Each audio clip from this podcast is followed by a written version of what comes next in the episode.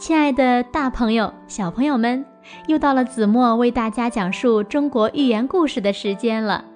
今天子墨要为大家讲的故事名字叫做《此地无银》。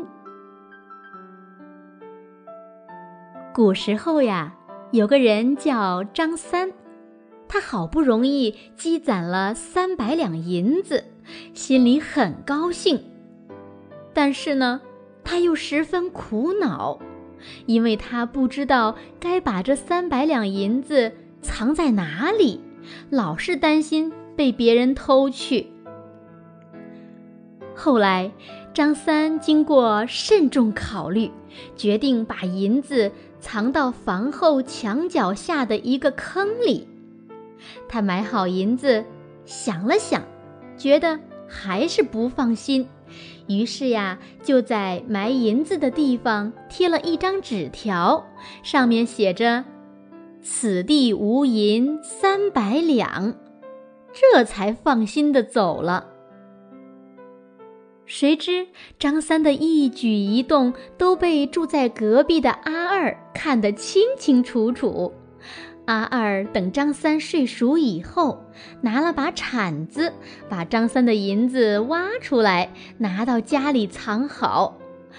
阿二高兴之余，又担心张三会怀疑到他，就写了一张纸条贴在张三的纸条旁边，以示清白。那纸条上写着几个大字：“隔壁阿二不曾偷。”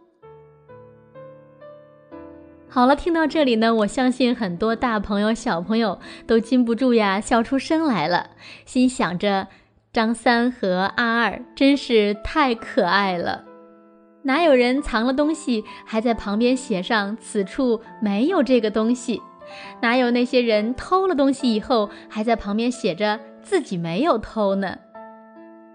后来呀，人们根据这个故事，把这句。此地无银三百两，当做一个成语，用来比喻自作聪明，想要隐瞒掩饰所干的事情，结果反而更加暴露明显了。